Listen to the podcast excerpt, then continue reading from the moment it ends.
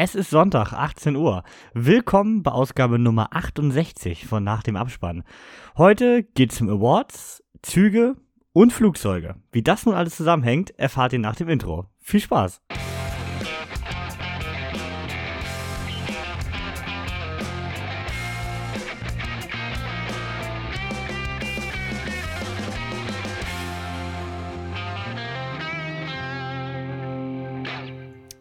Ein Hallo auch mal wieder von meiner Seite. Ich bin der Markus, das vor dem Intro war mal wieder der Kevin und zusammen mit Nikolas und Gast Melanie müssen wir heute erstmal verarbeiten, was sich letzte Woche alles bei den Oscars zugetragen hat. Also ich kann zumindest sagen, dass bei mir deutlich zu wenig Ohrfeigen waren. Ich fand die Anspielung auch sehr dezent, äh, an jeder Ecke gefühlt. Ich dachte, sie machen vielleicht einen Gag, aber sie haben ja wie viele Gags gemacht? Zehn davon oder permanent, ne? Ja, also Jimmy Kimmel hat da schon richtig Bock drauf. Der hat da richtig was gefunden, wo er drin aufgeht. Ja, das fand er ganz lustig. Und das Gute ist, er konnte sich auch sicher sein, er steht keine Auf- und Ohrfeig ihm, weil er war ja nun mal die nächsten zehn Jahre nicht da. Aber bevor wir mit den Oscars anfangen, Niklas, was hast du zuletzt gesehen? Oh, äh, ich habe ein paar Sachen nachgeholt. Da wäre einmal die Geschichte der Menschheit zu sehen, Bullet Train und Apocalypse Now. Jetzt könnt ihr euch aussuchen, wen, von über welchen Film soll ich reden? Apocalypse Now, bitte. Apocalypse Now, ja, gut. Also das Kriegsepos im Vietnamkrieg, ja, was soll ich dazu sagen? Die Story kennt, glaube ich, jeder, ne? Geht um einen Spezialagenten, der da einen, naja, wahnsinnig gewordenen Soldaten hinten ganz tief drin in Vietnam rausholen soll. Und äh, ja, was man da so erlebt. Ja, der Film hat, äh, ich finde, der Film hat eine sehr starke erste Hälfte, fast schon starke zwei Drittel. Und dann wurde er mir ein bisschen zu drüber, aber alles in allem fand ich ihn sehr gut. Haben hier mit vier Sternen bewertet und jetzt endlich mal eine Bildungslücke geschlossen. Ja, ich bin ja, ich bin ja auch ganz großer Fan. Das ist ja einer meiner Lieblingsfilme tatsächlich. Mhm. We weißt du, welche Version ihr geguckt habt? Ihr habt ihn ja im Kino gesehen, ne? Genau, wir haben jetzt die neueste Version geguckt. Also nicht Redux und auch nicht den Original, sondern. Der Final Cut dann, ne? Final Cut, ja, genau, wir haben den Final Cut gesehen, ja. ja. Ich habe zuletzt die Redux gesehen, aber ähm, ich habe jetzt auch im Kopf nicht so die extremen Unterschiede tatsächlich. Also die sind extrem, also ich kenne die Kinofassung und die Redux und das sind schon extreme Unterschiede, gerade was da äh, fehlt und nicht fehlt. Also gerade diese Playboy-Szene ist ja in einer Fassung komplett nicht da. War sie bei euch drin? Die, hat, ah, die, ja, ja, die ist dort drin, ja. ja. Ich, in einer Fassung ist die fast komplett raus tatsächlich.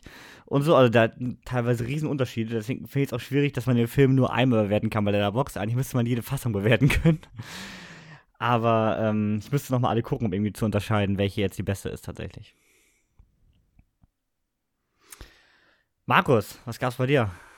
Einiges. Ich habe äh, ein paar Sachen aufgeholt, die ich länger sehen wollte und ein paar neue Sachen gesehen. Ich habe Gesang der Flusskrebse gesehen, The Amazing Spider-Man habe ich gesehen. Ich habe Alienoid gesehen und äh, nochmal The Northman. Geht immer. ähm, ja, also ich würde fast sagen, von dem Ganzen würde ich jetzt mal Alienoid gerade erwähnen wollen, weil das, glaube ich, der am meisten äh, absondere Film. Ähm, ja, ich hatte mir geliehen, das gab es für einen Euro bei Amazon und dachte mir, hey geil, äh, Sci-Fi ähm, und äh, ja, irgendwie so koreanisch, chinesisch Ecke, also so ein bisschen was abgedrehteres, genau mein Ding, ne, als Trash-Film-Fan. Ja, ich muss aber sagen, ähm, ein bisschen daneben gegangen. Ähm, moderner Film aus dem Jahr 2022. Ich will jetzt gar nicht sagen, dass das nicht toll animiert ist mittlerweile. Ein bisschen, ein bisschen drüber, also man sieht schon, dass künstlich ist, ähm, weil er sehr viel mit Alien und äh, hier Max und keine Ahnung was, also es erinnert mich so ein bisschen an diese russischen Filme erinnert, wie heißen die nochmal? Attraction, glaube ich, mhm. ja, genau so in die Richtung ging das so ein bisschen. Ähm, und ja, ich fand ihn nicht gut. Also der hat so traditionelle ähm, Elemente äh, da einfließen lassen in diese super Sci-Fi modernen Zeitreisengeschichten und die Charaktere waren vollkommen drüber. Die Geschichte war vollkommen drüber. Also es war wirklich zu, zu, zu viel. Irgendwann hat er mich gelangweilt und ich war froh, dass er rum war. Ja, ich habe ihm jetzt zweieinhalb gegeben, weil er ja einerseits Sci-Fi und so, das muss man ihm, kann man ihm geben, das hat er ganz gut gemacht, aber die Story war einfach nur vollkommen, vollkommen drüber. Das war nicht mehr meins. Ja Alienoid kann ich euch nicht empfehlen. Aber meines Wissens, falls äh, ihr den gucken wollt, Teil 2 ist unterwegs, wenn ich es richtig gelesen habe. Ja, der ist, ich glaube halt auch, dass er in seinem Genremarkt ziemlich einschlägt. Der hat, was hat der denn für eine Durchschnittsbewertung? Drei, auch 3,2. Also ich glaube, der ja. kommt nicht so schlecht an. Ist richtig halt, lang, sehe ich, ne? Ja, der ist nichts für mich. Nix. Also ich weiß es nicht. Würde mich mal interessieren, wenn jemand den von euch mal guckt, was ihr dazu sagt, aber nee. Zweieinhalb Stunden, finde ich, äh, ist toll, ne? Der ging wie viel? Ja, 143 Minuten, ja. Ja. ja. Das ist nicht wenig. Ja, aber nee. Ja, nicht so. Nee. Melanie, Jo, anwesend. das ist schon mal gut. Hast du, hast du einen Film mitgebracht? Oh, ich habe, äh, einen habe ich auf jeden Fall mitgebracht. Ich habe auch ein paar gesehen, eher mehr so die Neuheiten gerade. Mitgebracht habe ich euch aber tatsächlich diesen Film mit diesem griffigen Filmtitel, Wann wird es endlich wieder so, wie es nie war? Da war ich äh, gestern noch im Kino, frisch nur für euch. Meine freie Zeit genutzt, um dann nochmal diesen Film zu gucken. Ähm, ist ein autobiografischer Film, ist auch ein autobiografisches Buch, was die Vorlage ist, nämlich von Joachim Meyerhoff. Und äh, er selbst ist aufgewachsen im Schleswig-Hesterberg. Das ist eine Kinder- und Jugendpsychiatrieeinrichtung, damals auch schon gewesen. Und äh, dort ist er aufgewachsen, weil sein Vater dort nämlich Professor war. Und äh, er, die, dieser Film erzählt sozusagen sein Aufwachsen, ist so ein Coming of Age äh, mehr, äh, wo man das so ein bisschen verfolgt. Er ist auch nicht so ganz der hellste auf der Torte, ist immer nicht die ganze hellste auf der Torte, äh, wenn man so die Geschwister dabei noch sieht und so. Ähm, fühlt sich aber doch den Anwohnern von dieser Jugendpsychiatrie und auch Erwachsenenpsychiatrie, die da auch schon mit angegliedert war, sehr zugetan und hat da auch seine Freunde dabei gefunden und äh, ja, hat bei mir dreieinhalb gekriegt. Ich fand ihn ein bisschen lang. Er plätschert so vor sich her. Das ist jetzt nichts, wo man viel Spannung erwarten kann. Aber ich fand es an sich ganz nett und schön erzählt. Wenn man das da so sagen kann, es passieren natürlich auch ein paar Dinge, die nicht so schön sind. Äh, man muss aber damit zurechtkommen, dass er tatsächlich diese ganzen äh, Patienten äh, aus seiner Sicht dargestellt hat. Und wenn ein Kind auf solche Patienten guckt, dann wirken die Patienten natürlich sehr bekloppt und außergewöhnlich und so werden sie auch dargestellt. Wir haben beispielsweise einen dabei gehabt, äh, mit einer geistigen Behinderung, der immer da steht und immer Warum-Fragen stellt. Und irgendwann kommt er dann auch auf die Frage, warum frage ich eigentlich? Schon sehr interessant, hat auch seine äh, schönen Momente drin, seine traurigen Momente, war wirklich aber als Ergebnis ganz nett anzusehen. Ich äh, kenne nur den Trailer und ich hatte auch tatsächlich vor der S Sneak regelmäßig Sorge, dass der kommt, weil ich echt nicht so Bock auf den hatte, weil ich finde, der Trailer wirkt so unglaublich deutsch. Und es war im negativen Sinne deutsch. Es gibt ja auch die gute Art von Deutsch, aber der Film äh, sieht aus wie so ein richtiger deutscher Film, der ganz viel gefördert wurde und ganz schön mittelmäßig ist. Also, ja, ich fand den eher überdurchschnittlich für einen deutschen Film, muss ich ehrlich gestehen. Der ist auch gut gespielt. Der hat auch eher unbekannte Leute dabei, mhm. zumindest für mich unbekannte Leute, die ich noch nicht so oft gesehen habe. Ähm, den einzigen, den ich erkannt habe, war Axel Mildberg, der natürlich durch Tatort, Kieler Tatort sehr polarisiert ist. Der ist aber nur kurz da. Das ist sein Vorteil, glaube ich. also hat man jetzt nicht so das Gefühl, dass es so ein typischer deutscher Schema F-Film, sondern schon äh, doch ein bisschen anders. Ja, ja, definitiv. Das bringt aber auch seine Geschichte mit sich, ne? Dadurch, dass Joachim Meyerhoff das einfach so erlebt hat, wie es da ist, das haben die schon echt gut rübergebracht. Okay. Also Empfehlung von dir. Auf jeden Fall. Wenn er noch irgendwo läuft. Ich glaube, der läuft langsam aus, ne? Ja. ja. Müsste eigentlich, ne? Also jetzt bei uns zeigen sie ihn auf jeden Fall jetzt die Woche ja noch. Ich weiß nicht, wie das nächste Woche ausschaut. Alles klar. Ja, ich habe auch einen Film gesehen, der äh, gerade ausläuft. Und zwar in der eigentlich, glaube ich, vorletzten Vorstellung noch. Und zwar ein Mann namens Otto mit äh, Tom Hanks. Der kam ja schon am 2. Februar ins Kino. Und ja, eigentlich geht es einfach um Otto. Wie gesagt, gespielt von Tom Hanks. Der ist dauerhaft schlecht gelaunt und sehr, sehr ordnungsliebend. Also ein richtig deutscher Burger, nur ein US-Film. der, ähm, ja, nervt auch seine Nachbarn mit seiner peniblen Regeleinhaltung. Also da muss genau richtig geparkt werden, der Müll muss genauso getrennt werden, der geht, der geht der allen auf den Keks in der Nachbarschaft. Und ja, eines Tages zieht dann gegenüber eine junge Familie ein, die ja nur so gar nicht in seine Nachbarschaft passt. Die ist jung, es sind keine Amerikaner, ist alles Kacke. Und ähm, aber natürlich entwickelt sich dann nach und nach dann doch eher eine Bindung zwischen beiden Seiten und das ist doch recht interessant. Das Ganze, wie gesagt, komplett fokussiert auf Tom Hanks als Otto und äh, inszeniert von Mark Forster. Der hat hier äh, World War Z und Quantum Trost gemacht. Also eigentlich in einer recht anderen Ecke bisher unterwegs gewesen. Das Einzige, was so ein bisschen in diese gefühlvolle Richtung geht, war Christopher Robin von ihm, würde ich sagen. Und ja, der Film wirkt so, als hätte Disney gesagt, komm, wir remaken mal Gran Torino. Ne? Also so, aber, aber, aber richtig so auf der Disney-Schiene. Ne? Da muss jetzt eine Zwölfer-Freigabe bekommen und darf jetzt als Otto, da muss auch schon von Anfang an nett genug wirken, dass man mit dem mitfühlt. Ähm, die Sorge hatte ich tatsächlich auch, weil ich hatte echt nicht so Bock auf den Film vorher. Das Ganze ist auch ein 1 zu 1 Remake von dem Film A Man Called Ove aus Norwegen, Schweden aus der Ecke. Und ist wirklich ein 1 zu 1 Remake mit Tom Hanks hier und Überraschung, der war richtig gut. Also, ähm, wie gesagt, ich habe ihn nur so geguckt, weil Freitagabend, man hatte nichts Besseres zu tun und warum nicht?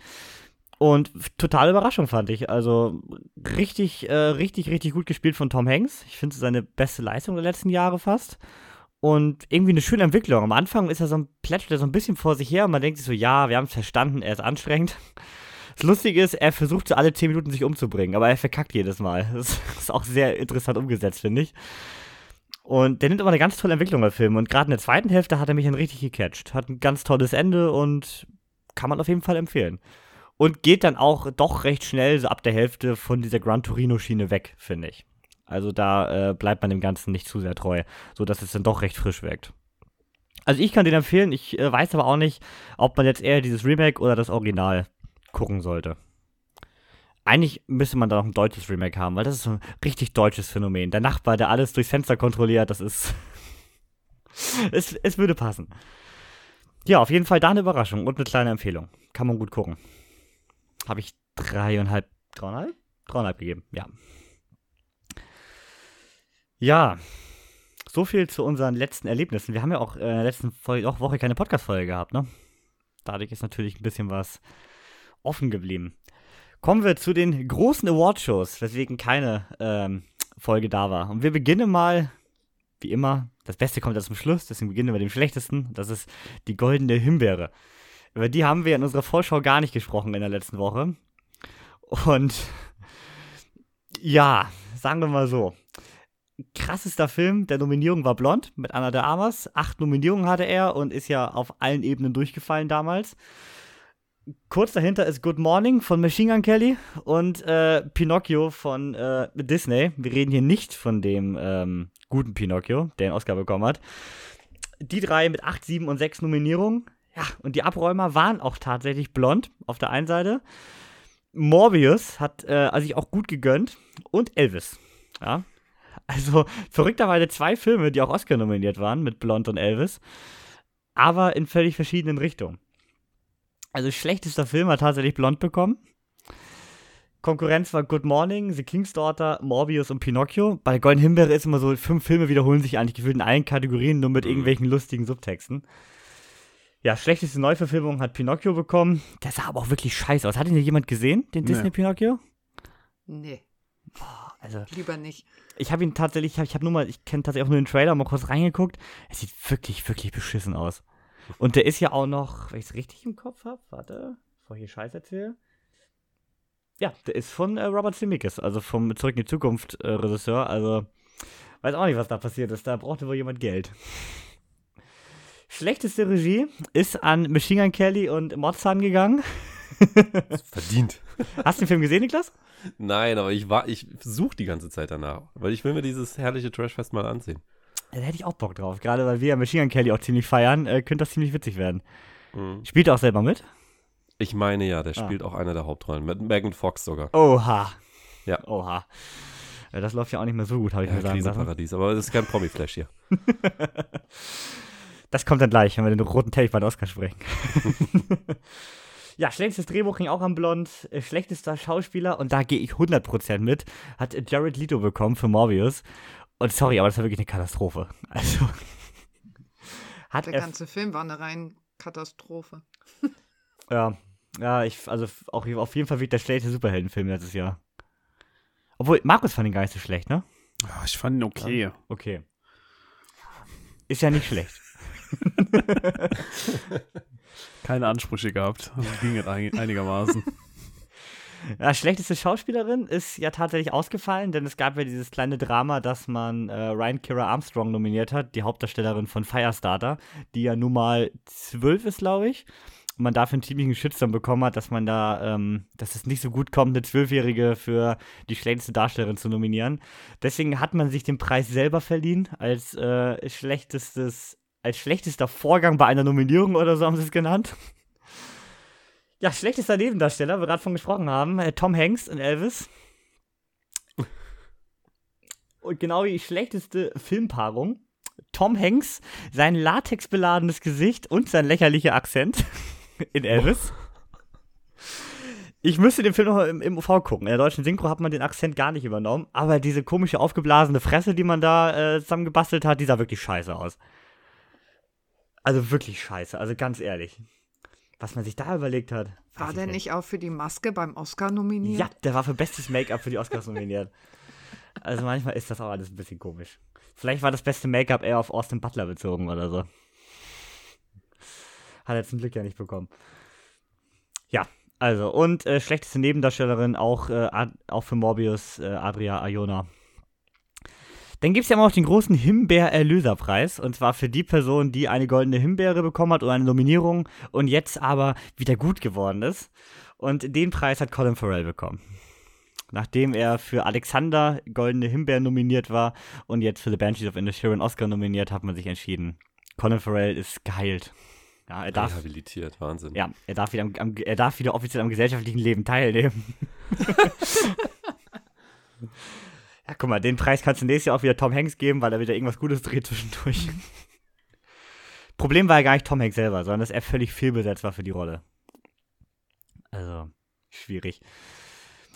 Übrigens, für schlechteste Filmpaarung war auch nominiert 365 Tage 2 und 3. Was ist das überhaupt? Habe ich noch nie von gehört. 365 Tage, das ist dieser, dieses, dieser, dieser Netflix-Schund. Stehen alle so bei 1,1 bei Letterbox. Und Okay. äh, es geht darum, dass äh, ein Typ, ein reicher Typ, eine Frau entführt und er gibt ihr 365 Tage Zeit, sich in ihn zu verlieben. Und da gibt es drei Teile von. Mhm. Die innerhalb auch von Ja. zwei Jahren jetzt irgendwie gekommen sind. Also da muss ich den Netflix-Algorithmus mal positiv loben, weil das wurde mir noch nie vorgeschlagen. Das ist geil. Sehr gut, funktioniert doch die Technik. Toll. Manchmal, man, manchmal klappt das ganz gut, ja. Ja, der hat aber nichts bekommen. Also auch wenn er es, glaube ich, verdient hätte, der hat nichts bekommen tatsächlich. Willst du nicht noch Aufmerksamkeit generieren für einen Schmutz? Genau. Äh, Übrigens, Jurassic World 3 war auch dreimal nominiert. Für schlechteste äh, Neuverfilmung oder billigste Abklatsch war er nominiert. Dann äh, für schlechteste Hauptdarstellerin. Für. Jetzt bin ich in der Zeile verrutscht. Verdammt. Wo stand denn das jetzt? Da. Doch, für schlechte Hauptdarstellerin für Bryce Dallas Howard. Also da hat man sich auch ähm, nicht lumpen lassen. Mhm. Aber wir wollen ja über die schönen Sachen des Lebens sprechen. Das waren die Oscars. Die waren wieder prunkvoll inszeniert im Dolby Theater in Los Angeles und ähm, wir hatten ein Tippspiel. Und mir wurde hier Schiebung vorgeworfen. Ich muss ja sagen, ich kann das Ganze auch verstehen in gewisser Weise. Es gibt drei Sieger. Die drei, die gewonnen haben mit je 14 Richtigen, waren ich, Jenny und Yannick, die zusammen hier geschaut haben und wirklich unabhängig voneinander verschiedene Tippscheine abgegeben haben. Also, und sogar vor auf Insta gepostet haben. Ich habe keine Ahnung, wie das funktionieren kann. Wir dachten, wir gucken nicht richtig. Wirklich. Weißt du, wie das in der Schule funktioniert mit Nachschreibeklausuren, wenn man sich unsicher ist, ob man voneinander abgeguckt hat? Ja, ich wusste, dass die, dass, dass, dass die Lehrerin das hier wieder bemängelt. hm. Naja, auf jeden Fall haben wir drei gewonnen und auch wirklich fair, das äh, schwöre ich. Feierlich. Hiermit.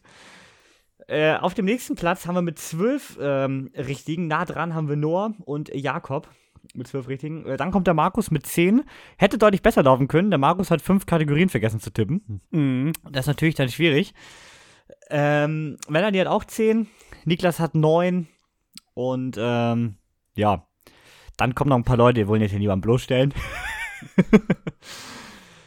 ich fand es diesmal echt schwer zu tippen, oder?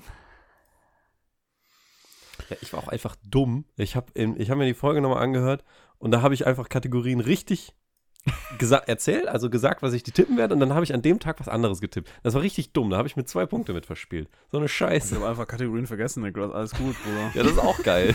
Ich habe einfach die falsche Liste geholt, wo einfach welche gefehlt haben. Und dann Du, ich- an dem du, ich Abend ich auch meine Liste Liste vor unserem- mir gehabt und dachte, was ist das denn für eine Kategorie? Ja, du hast dir die Liste vom, vom Podcast geholt, wo, wir- Ja, wo, wo, wo wir nicht über Kurzfilme und so geredet haben. Ja, scheiße, ja. Mach ich nächstes Mal anders. Aber auch 14 richtige, finde ich, ist jetzt auch bei uns jetzt nicht allzu gut. Übrigens hätte ich auch gewinnen können, denn ich habe auch eine Kategorie anders getippt als im Podcast gesagt. Ich habe bei bester Sound nicht Top Gun genommen, sondern The Batman. Ja, Stimmt. das ja. war auch ziemlich dumm im Nachhinein. Aber ja, 14 richtige war eigentlich nicht gut. Da waren die Vorjahre immer besser bei mir. Aber ich fand es diesmal echt schwer. Wir können aber mal kurz draufschauen. Bester Film, Everything Everywhere All at Once, habe ich tatsächlich auch richtig getippt und im Laufe des Abends hat sich's abgezeichnet, oder Niklas? Ja, es wurde mir dann langsam klar, dass der Mhm. Film sehr in der Gunst der Academy steht. Ähm, sehr zu meinem Missfallen. Aber hey, er hat's verdient. Schön. Also ich hätte ihn persönlich auch nicht als besten Film genommen, aber ähm, ich finde es schön, dass gerade nachdem wir in der letzten Folge ja auch, äh, Markus, glaube ich, gesagt, noch drüber geredet haben, dass die Academy ja so eine gewisse Art von Film immer, immer bevorzugt, dass hier Everything Everywhere All at Once ja mal erstmal komplett rausfällt. So als Mhm. Sci-Fi, Action, Komödie, drei Dinge, die die Academy eigentlich alle kacke findet. ähm, der Film fällt so ein bisschen raus, finde ich, und ist allgemein ja extrem anders. Also ob man den nun wirklich so krass bewertet, wie er teilweise bewertet ist, haben wir alle vier nicht. Also ich glaube, Melanie und ich haben vier gegeben und ihr beide dreieinhalb. Ähm, aber trotzdem finde ich, hat der Film einfach diese Aufmerksamkeit verdient, weil er mal was komplett Neues probiert hat. Und auch diese ganze Multiversum-Zeitreisengeschichte mal wirklich an, mal einen Ansatz probiert hat. Ich ärgere mich immer noch darüber, dass ich da nicht auf Risiko gegangen bin, weil ich saß vor meinem Schein und habe gedacht, na komm, Everything, Everywhere, der kriegt alles. Dann gesagt, nee, ist Academy, der kriegt bestimmt gar nichts. Das dachte ich mir halt auch. Und da dachte ich auch, so dann Banshees of Inner Sharon und Fablemans, das sind so diese Ja. typischen Oscar-Filme, die funktionieren bestimmt viel besser. Ja, Pustekuchen. Nichts war. Wie läuft eigentlich diese Nominierung da ab? Also ist das auch schon die Academy, die dann irgendwie intern so Listen rumgehen lässt? Welche hättet ihr gerne und oder wie läuft das? Das wäre sonst, tatsächlich mal wer so oft interessant. nominiert ist? Das kann ich dir gar nicht so genau sagen. Ähm, also es wird schon auch im Rahmen von der Abstimmung quasi gemacht. Also es entscheidet jetzt nicht einer, wir nehmen jetzt mal die zehn Filme. Aber ähm, ob da wirklich alle exakt so berechtigt sind und auch jeden Film vorschlagen könnten, also ich da sitzen kann und sagen, hier, Morbius, war richtig gut. also ob das klappt, ich weiß es nicht. Oder ob es da Shortlist irgendwie gibt, müsste man tatsächlich Mhm. mal recherchieren. Bis zum nächsten Jahr, da erfahrt ihr das. In der Oscars 2024 Folge. ja, also das fand ich recht überraschend und wie, wie ich gerade schon sagte, The Fablemans und Banshees of, of Sharon sind komplett leer ausgegangen, ne? Gar nichts. Null. Finito. Das hat mich auch gewundert, dass Banshees gar nichts gekriegt hat, ne? Mhm. So, nix. Das hätte ich nicht gedacht. Ich habe den auch, also ich habe viel darauf gesetzt. Habe ich gesehen. Das du war hast mein wirklich Fehler. viel drauf gesetzt. Weil ich gedacht habe, wirklich, der schlägt ein. Ich dachte, das ist so ein smarter Film, den die alle mögen, aber ich habe auch Gott sei Dank viel auf äh, Everything Everywhere All at Once gesetzt und das hat dann gezogen, aber Ja, Melanie hat tatsächlich recht viel auf Fablemans getippt. Das war natürlich auch dann ein Flop. Ja, ich hatte gerade bei den Großen, war ich mir unsicher, ah, entweder Banshees oder Fablemans und dann habe ich getauscht mit von wegen, ja, Ban äh, hier Fablemans kriegt hier Steven Spielberg, deswegen Regie und bester Film wird dann Banshees, aber nichts war. Was fast jeder richtig hatte tatsächlich, oder recht viele, auf jeden Fall so zwei Drittel Minimum, würde ich sagen, war Brandon Fraser für äh, The Whale, der hier sein riesen Comeback hingelegt hat, wo wir in der letzten Folge schon drüber geschnackt hatten. Und ich finde auch mit einer echt emotionalen Dankensrede und irgendwie auch unglaublich verdient. Also ich habe echt Bock, mal den Film zu gucken. Hm, definitiv. Wann startet er? April, ne? Mitte 17. April leider erst so? bei uns, genau. Das noch ein bisschen hin.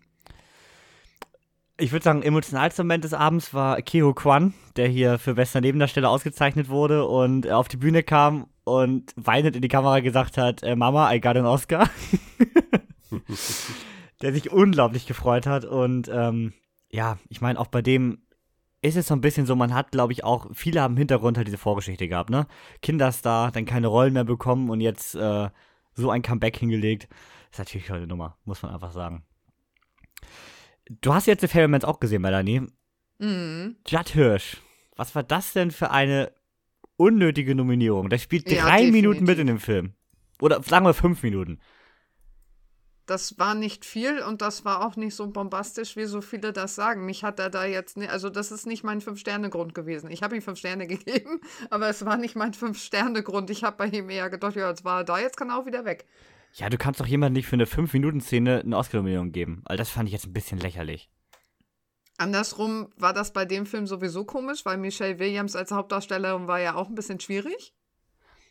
Obwohl Die, die, war ja mehr so Nebencharakter eigentlich, aber gut. ja, obwohl die schon sehr zentral ist, finde ich, in dem Film. Klar, ich finde es auch ein bisschen merkwürdig, dass man den jungen Steven Spielberg da, äh, also äh, Klein Favorman, nicht nominiert hat, aber äh, Michelle Williams war schon echt stark und echt zentriert auf sie. Gerade in der Das zweiten Hälfte. definitiv. Sie war auch mein Tipp. Ja, meine auch. Ist nichts geworden, aber sie war mein Tipp. Obwohl, habe ich sie genommen? Also ich habe es gehofft, sagen wir mal so. Aber ich weiß nicht, ob ich sie genommen habe. Ja, Jamie Lee Curtis, auch so ein Ding, so ein bisschen fürs Lebenswerk, würde ich fast sagen. Die Academy mag ja keine Horrorfilme, also konnte sie ihm für die letzten 20 Halloween-Teile ja nicht bekommen. Also musste man ihr den ja jetzt geben. Bestes Drehbuch, Everything Everywhere All at Once. Ähm, ich glaube, das war klar. Das Ding hat so von Kreativität gestrotzt. Finde ich absolut verdient, oder? Ja, also ich hätte es mir, ich hätte es doch, doch, ich hätte es schon gesagt. Also abwechslungsreich fand ich's. Ich bin Weißt ja du- kein großer Fan, aber ich, ich hätte es ihm auch gegeben. Doch. Weißt du, mein Problem ist, wir haben so viele schlechte Trash-Filme gesehen, die auch alle so kreative Ideen haben. Deswegen fällt es mir immer so schwer, den von diesen Schrottfilmen zu trennen, nur weil bei denen die Umsetzung besser war und das Mhm. Konzept besser durchdacht wurde. Mhm. Aber die Ideen an sich, die sind wie Budget-Movies. Ja. Einfach random zusammengeschmissen. Besser verknüpft, besser inszeniert, aber Drehbuch habe ich den eigentlich nicht gefühlt. Nee. Aber macht denn vielleicht naja. das besser verknüpft und besser zusammengefügt, das gerade das Drehbuch nicht aus? Also, dass man aus dieser Vielfalt an Ideen irgendwie äh, was Zusammenpassendes äh, machen konnte? Ja, wahrscheinlich hast du recht. Ich habe ich hab letztes Mal schon gesagt, ich habe keine Ahnung von Drehbuchschreiben, deswegen halte ich mich da besser zurück. Deswegen. Ja, ich meine, Drehbuch ist auch super interessant. Ich meine, wenn man das liest, das ist ja, hat ja nichts mit dem Buch zu tun, wenn man das mal so in Relation setzt. Das ist ja wirklich ähm, eine komplett andere Geschichte. Hm. Also ich bin, mehr, ich sehe ihn auf jeden Fall in den großen Kategorien. Bei Drehbuch hätte ich, glaube ich, ich weiß gar nicht, welchen ich da getippt habe. Äh, hätte ich natürlich lieber meinen Tipp gesehen, aber auch die anderen. äh, weil ich finde, dass er da natürlich wirklich irgendwie nicht so reinpasst, weil ich mir immer so denke, der ist so im Gesamtkonzept einfach total genial. Aber so in dieser einzelnen Drehbuchgeschichte, glaube ich, hätte er den nicht gebraucht. Also- es macht nachher alles mit Effekt und, und Schnitt und Kamera und wenn du das alles miteinander kombinierst, kriegst du so einen geilen zusammengefügten und zusammengeknüpften Film. Ohne Dreh, ich glaube, allein vom Drehbuch her kommt das, glaube ich, noch nicht so rüber. Also ich habe ja auch im Tippspiel tatsächlich Banshees of Inisherin genommen, weil es einfach eine Frechheit ist, dass Martin McDonough bis heute keinen Oscar hat. und ich meine, der Typ schreibt Dialoge, da ist jeder Satz perfekt. Da ist alles durchdacht, das passt perfekt und dann kriegt er für Three Billboards schon keinen und jetzt schon wieder keinen. Das kann doch nicht sein. Und für Brücke sehen und sterben auch nicht. Das ist eine Frechheit.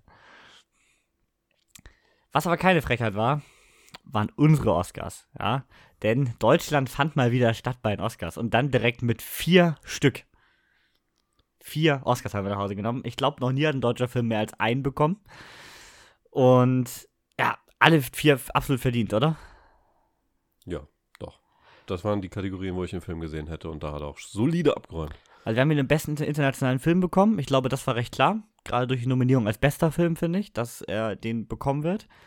Beste Kamera, absolut verdient. Ähm, bestes Szenenbild, würde ich sagen, absolut verdient, weil äh, was man da hingezimmert hat, das sah schon unglaublich gut aus. Ja, und dann beste Musik, oder beste, ja, beste Filmmusik. Da kann ich ja drüber streiten. Denn ich habe ja zur Vorbereitung dieser Folge mal wieder den Babylon-Soundtrack gehört und der ist halt einfach immer noch besser. Ach du Fanboy. Ja. Und wie?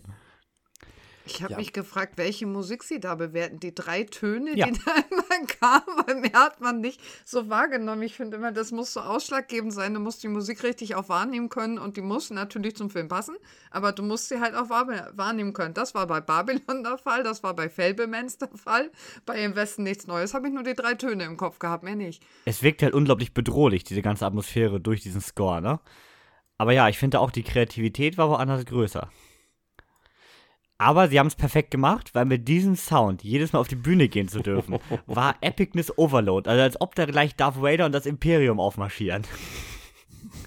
Einfach nur diese drei tiefen Töne und die drei stehen wieder auf. Richtig stark. Apropos Musik. Es gab da ja noch so einen besten Filmsong, der glücklicherweise gewonnen hat. Ich glaube, sonst wäre die Folge heute von mindestens drei Leuten bestreikt worden. Und zwar Natu Natu. Hat ihn tatsächlich bekommen, den besten Filmsong. Wie fandet ihr denn die Performance? Ich glaube, der Niklas ja, stimmt mir dazu. Ja. Also man hat's, also man hat's gesehen. Sie hatten auch tolle Kostüme an und sie haben es ja auch versucht darzustellen, aber ja gut. War halt live, ne? Genau. Fehlt die Inszenierung so ein bisschen. Aber was hättest du da mehr haben können, live tatsächlich? Ja, das sage ich ja nicht, dass das hätte besser gehen können. Aber das hat ein bisschen. Mm. Ich sag mal, im, im Film lebt die Szene halt davon, dass sie so perfekt durchchoreografiert ist. Ja, das ist ja, naja. Das das kannst du live nicht bringen, zumindest nicht für so einen einmaligen Auftritt. Deswegen war er so, wie er war, war schon cool gemacht. Also, Mhm. da will ich jetzt gar nichts mal sagen. Okay. Ja, ich muss diesen Film endlich mal gucken, das kann nicht wahr sein. ähm, Ich mach demnächst wieder die Musik an, wenn du wieder im Auto mitsitzt. ja, wie immer. Die ganze Fahrt nach Hamburg, geil. Um Gottes Willen. Ich fahr, ich fahr selbst. ja, und man hat, finde ich, auch gemerkt, gerade im Vergleich live zu den anderen vier, äh, ist er einfach extrem rausgestochen. Also, das äh, war auch mal wieder absolut verdient. Um, Top Gun hat auch einen bekommen für den besten Ton. Äh, ich würde sagen, größte Konkurrenz war The Batman in dem Moment, obwohl ich auch mir nach den anderen Oscars nicht sicher war, ob auch im Westen nichts Neues hier vielleicht noch reinsticht. Aber Top Gun hat ihn bekommen und absolut verdient und Top Gun muss auch mit dem Oscar da rausgehen. Das geht nicht anders. Man hat ja schon ein geiles Opening, ne? Ja, eben. Jimmy Kimmel ist hier äh, mit seinem Fallschirm äh, abgesprungen aus seinem Jet und äh, direkt im Dolby Theater gelandet. Das ist ja aber auch immer verrückt. Muss erst mal treffen, ne? Ja, deswegen, ja, also das war schon eine Leistung. Ist, ist, aber den Jet ist bestimmt Tom, Tom, Tom Cruise geflogen, da kann nichts schief gehen. Deswegen war er nicht da. Hat den Gag nicht auch einer gebracht? Ich weiß es nicht. Ja, am besten fand ich direkt den Gag am Anfang. Den Unterschied von den, wo Jimmy Kimmel erklärt hat, was der Unterschied zwischen TV-Produktion und Kinoproduktion ist. äh, ja, das Gute ist, bei TV-Produktion verliert man keine 100, 100 Millionen Dollar. Ist der Cast von Babylon eigentlich hier?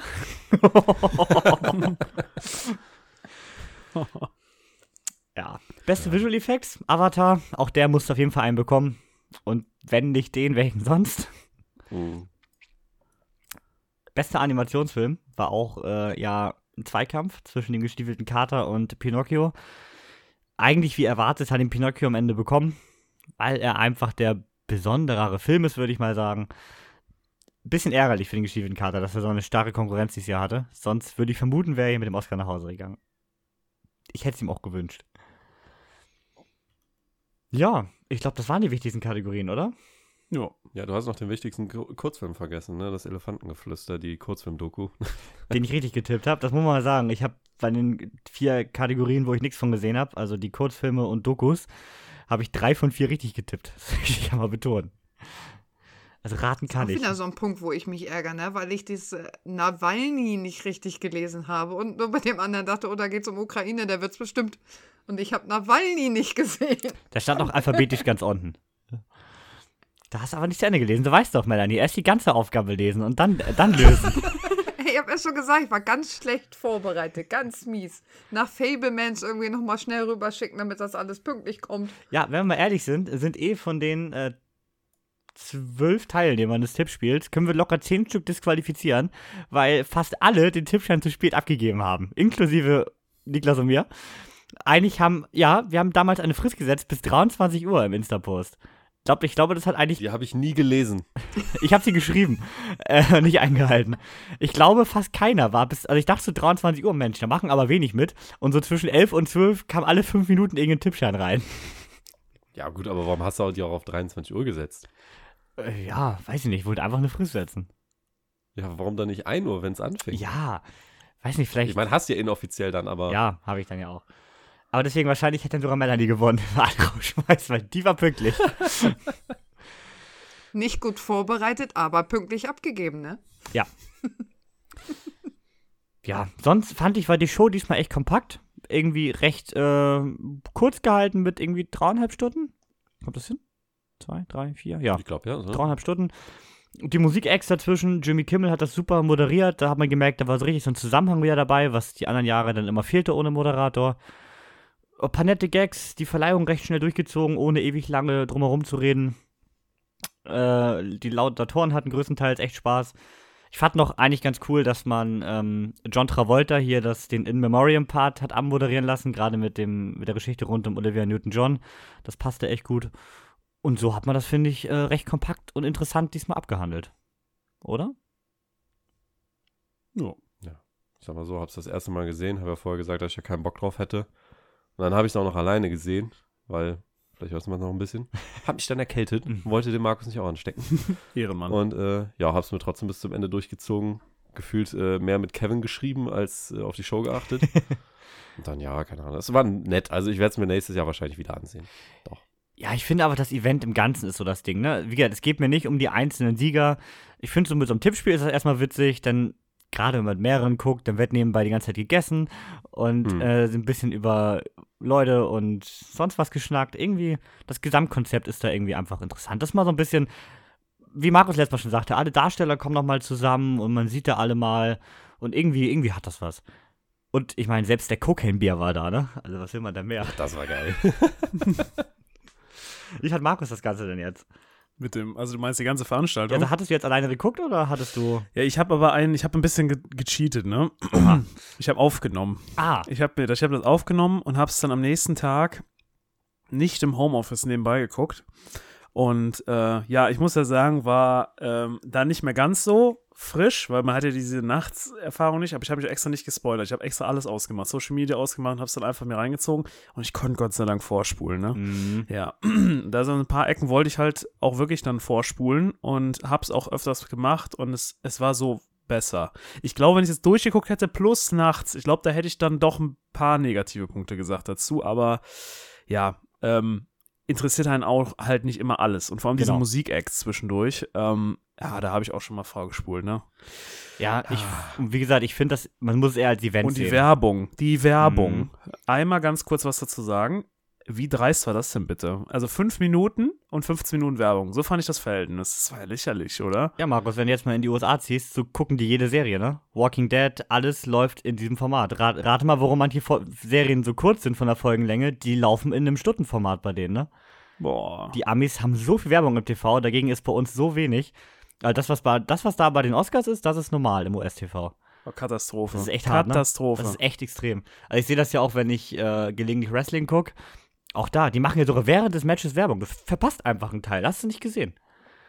Das ist Ja, krass.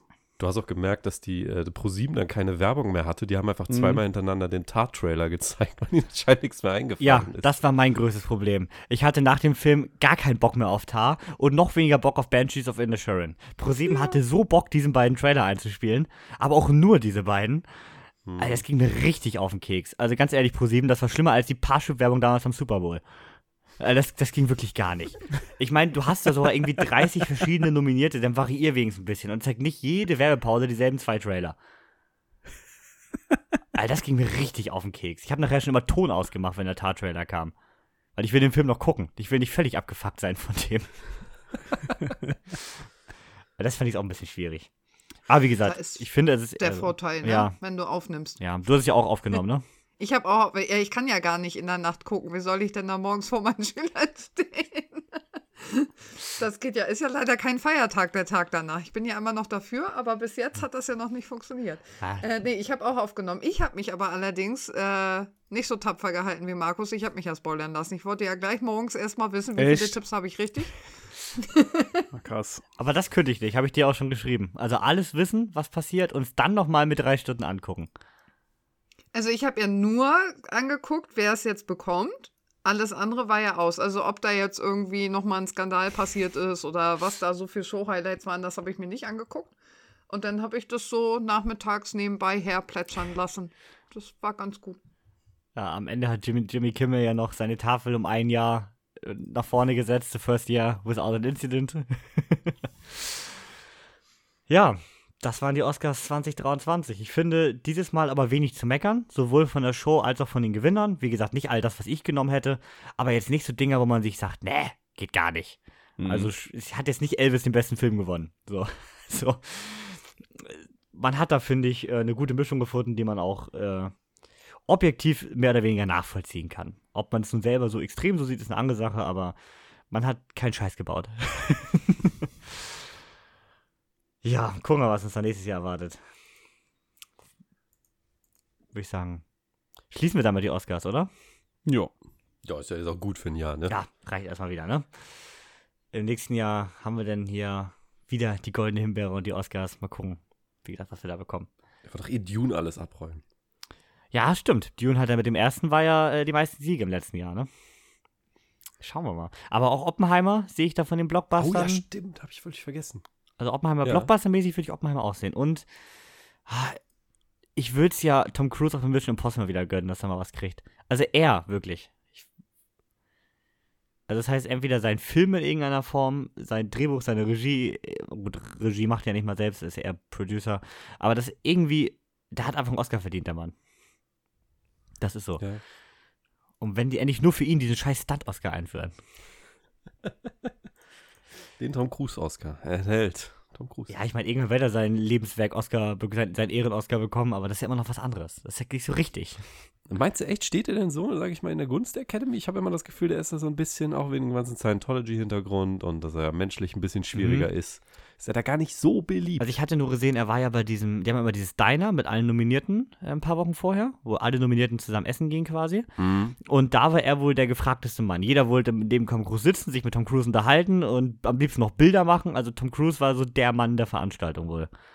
Okay, na gut. Das fand ich dann schon interessant. Also scheinbar ist sein Standing in Hollywood wieder zwischendurch habe ich ausgefühlt, gerade so, so um die Zeit, wo Oblivion kam, wo Scientology recht groß in den Medien war bei ihm, dass er da so an der Gunst verloren hat. Aber ich glaube mittlerweile, gerade auch durch das, was er so mit Top Gun geschaffen hat und so, ist er wieder ganz weit oben auf, habe ich so ein Gefühl.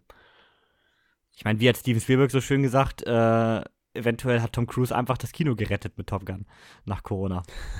Und das stimmt, weil äh, das Studio wollte den Film ja unbedingt ins Streaming bringen. Und Tom, Tom Cruise war ja der Mensch, der gesagt hat, nein. Und das, muss man sagen, ist für Top Gun unglaublich gut, weil ich glaube, Top Gun auf Netflix hätte mit Abstand nicht so gut gezogen. Und auch für das Kino, wie gesagt, hat das natürlich so viel Kohle gebracht. Ja, so viel zu Tom Cruise, den Oscars und allem drum und dran. Kommen wir zur Hausaufgabe, oder? Denn äh, Mhm. wir haben zwar viele Filme, die jetzt rauskommen, aber wir haben sehr verschiedene Filme geguckt. Und deswegen äh, nichts, was wir hier alle gesehen haben. Und haben wir gesagt, da wir die Oscars hier eh noch so lang und breit haben, äh, reden wir dann in den nächsten Wochen über die letzten Neustarts.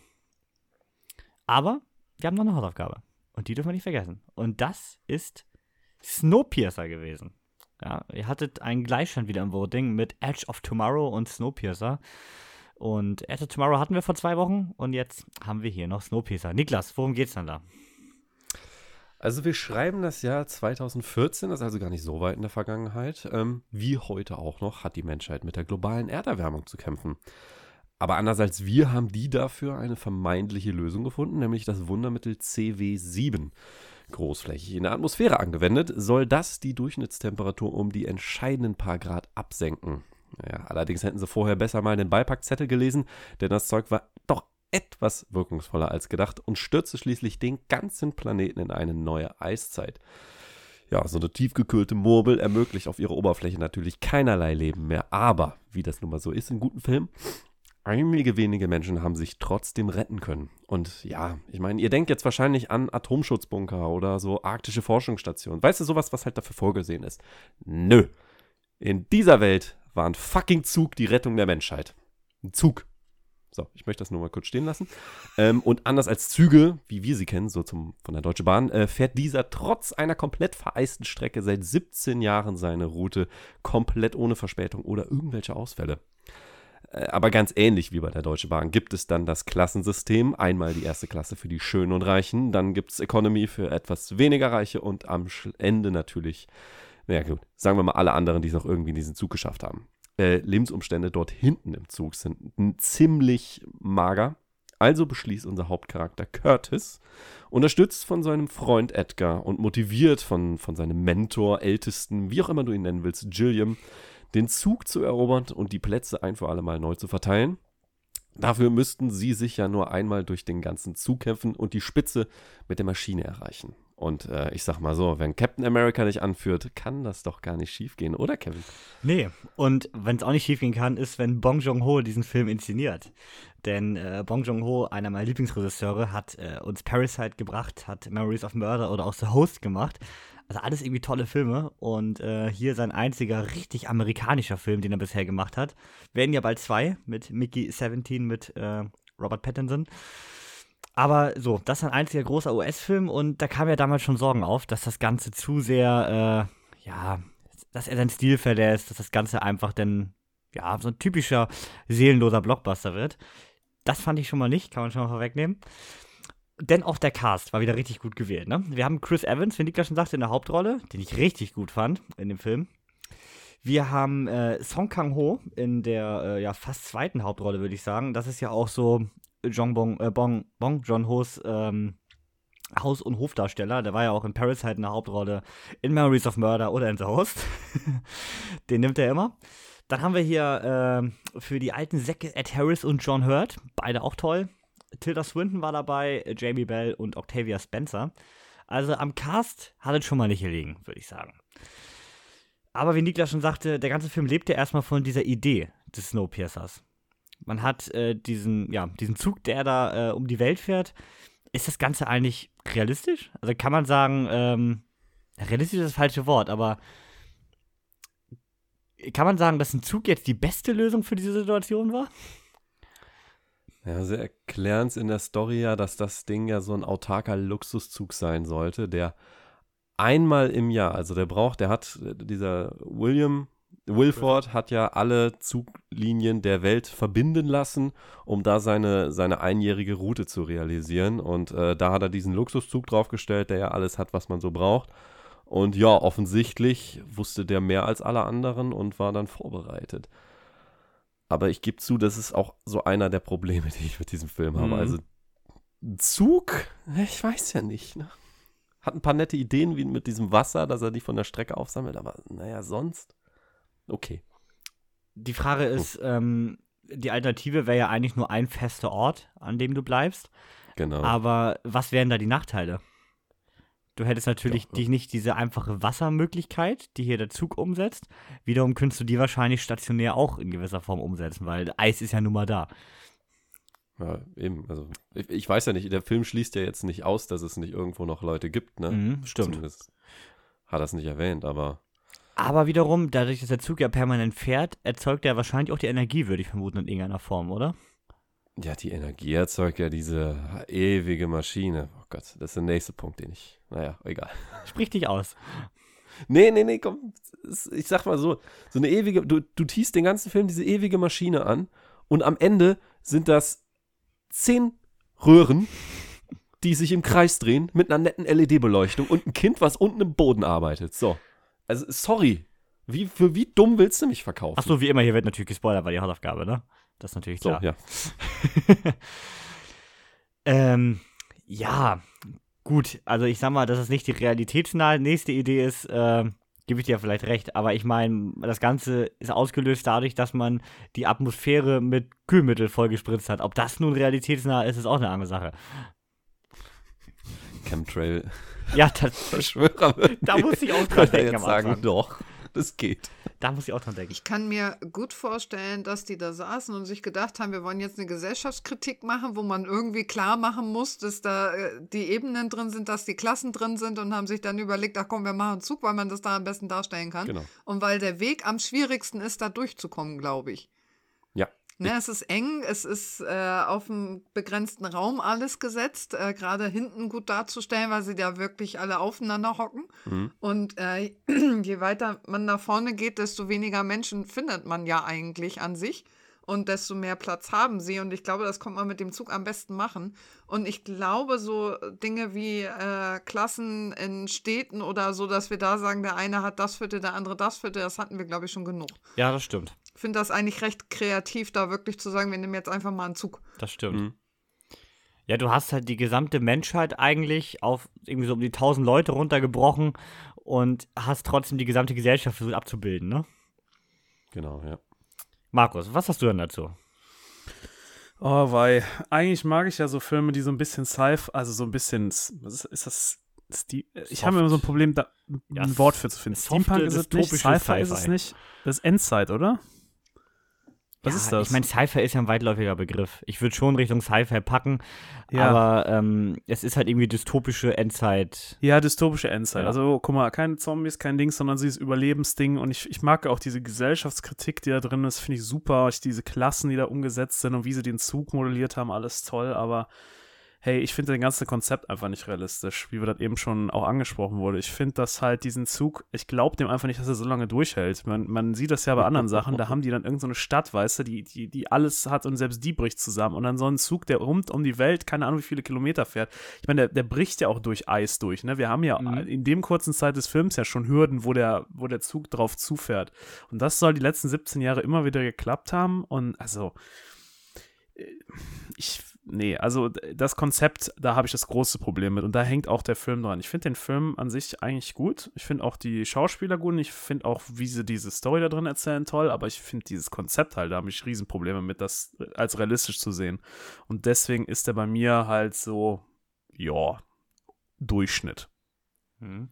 Ich glaube, ich habe den von uns am besten bewertet mit vier Sternen. Denn ähm, ich fand halt, was wir gerade schon sagten, diesen gesellschaftskritischen Part irgendwie cool umgesetzt und gut eingewebt. Also es gibt ja auch so dieses Problem, es gibt so Filme, die das so ein bisschen sehr mit der Brechstange versuchen. Stichwort The. Der ähm, das ganze, den ganzen Film darauf aufbaut. Hier hat man natürlich auch das als Gesamtkonzept, aber man hat noch extrem hohe Schauwerte mit drin. Und das, finde ich, ist die Action. Und die gefiel mir unglaublich gut. Also, da bin ich ein großer Fan bekanntlich von. Und ich finde das cool, dass diese Action-Szenen so, ich sag mal, so nüchtern realistisch inszeniert sind. Also, du hast nie so brachiale Hollywood-Blockbuster-Musik im Hintergrund in dem Moment. Eigentlich ist es immer recht ruhig. Und du hast auch nicht diese, ich nenne es mal extrem Aufprallgeräusche. Also sonst, wenn sich Leute schlagen, äh, knallt das ja immer, als würden Leute auf eine Blechtrommel hauen. Da ist es halt so, das klingt alles irgendwie recht ruhig, recht realistisch und wirklich hart. Also spritzt ja auch nicht Blut und sonst was aber trotzdem nicht inszeniert, dass es hier zum Splatterfilm wird. Also ich finde so, diese, diese Mischung war genau richtig und die Action sieht cool aus und auch da hatte man coole Ideen, wie das mit, dem, mit der Nachtsicht-Szene zum Beispiel. So, also irgendwie, das war so eine richtig coole Mischung und ich meine, in dem Zug Action umsetzen haben wir danach ja noch öfter mal jetzt letzter Zeit gesehen. So ein Bullet Train hat es ja auch äh, unglaublich gut umgesetzt zum Beispiel. Oder auch so ein Train to Busan, der ja einen Zug mit Zombies vollgestopft hat. Und bei allen drei mag ich diese Action auf diesem begrenzten Raum wirklich gerne. Und ich glaube, deswegen hat mir Snowpiercer auch wieder so gut gefallen, weil der das wie die anderen beiden auch so cool umsetzt. Weil du halt immer nur diesen beengten Raum zur Verfügung hast. Deswegen mag ich auch zum Beispiel so Raid 1 so unglaublich gerne, der ja auch nur in einem Hochhaus spielt, keine besondere mhm. Story hat, aber diese begrenzten, begrenzten Action-Settings, die nicht weltumspannend Fast and Furious, Weltretten, die ganze Stadt explodiert Szenen sind, finde ich eigentlich mal ganz cool. Hm. Hm. Will noch jemand was sagen? Ja, du. Hm. Ich? So, Leute, viel willkommen zu meinem 50-Minuten-Rant über Snowpiercer. ich stimme dir dazu. Was die Action angeht, der Film ist an sich ein guter Actionfilm. Mhm. Die Idee mit dem Zug ist super. Die Idee mit den Klassen ist super. Haben wir jetzt ja alle schon etabliert. Das sind die Filme, die, das sind die Stellen, die der Film richtig stark kann.